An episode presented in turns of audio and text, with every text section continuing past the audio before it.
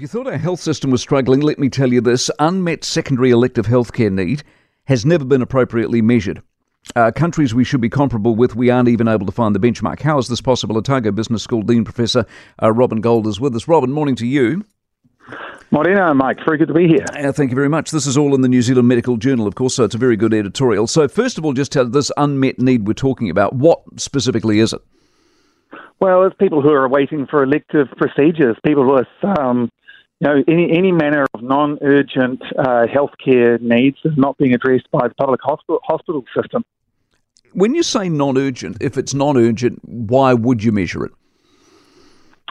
Well, because these are needs that, that people have gone to their doctor with, probably their GP. Um, the GP has probably assessed them and referred them through maybe for a special appointment in a public hospital. Uh, or there might be another barrier to them not receiving the assessment that they need. They may be living in some kind of discomfort or disability, uh, and um, their needs are just not being met by the healthcare system. Do you reckon the non measurement's deliberate? Well, no, I don't think it's deliberate. I think that you know our, our government, our healthcare ministry, um, over the years has just not been focused on this uh, actually very, very pressing and sorry issue. Do you reckon if they did measure it, what would they find?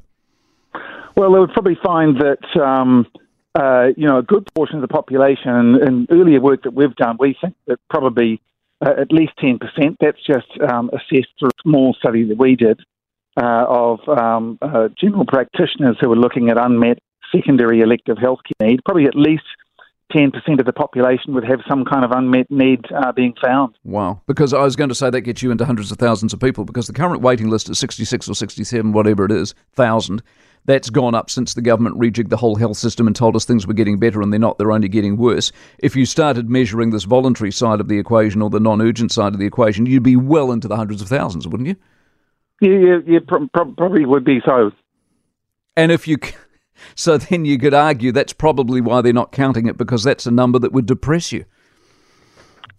That, and that's a very cynical view. Um, uh, and uh, I mean, goodness knows, um, you know, politics is an interesting game. Uh, I mean, I, I, I think, I, you know, let, us not be cynical about it. Um, uh, pro- probably there just has not been the um, focus on this over the years. I mean, as you say, if if there were, then it could reveal really quite a big problem, which obviously then something would need to be done about. Exactly. Robin, appreciate you. Appreciate, expense.